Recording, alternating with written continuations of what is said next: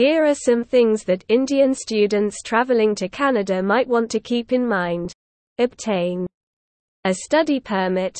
In order to study in Canada, you will need to obtain a study permit.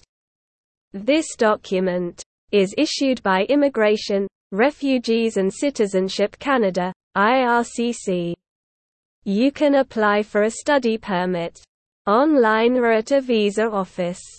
You will need to provide proof of acceptance to a designated learning institution, proof of financial support, and a valid passport to apply for a study permit. Make travel arrangements. Once you have received your study permit, you can start making travel arrangements. You will need to book a flight and make arrangements for temporary accommodation in Canada. It's a good idea to have a plan in place before you arrive in the country. Learn about the culture and customs. Canada is a diverse and welcoming country, but it's still a good idea to Familiarize yourself with the culture and customs of your host country.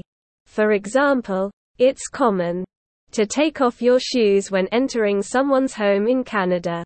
Prepare for the weather. Canada can have extreme weather, with cold winters and hot summers.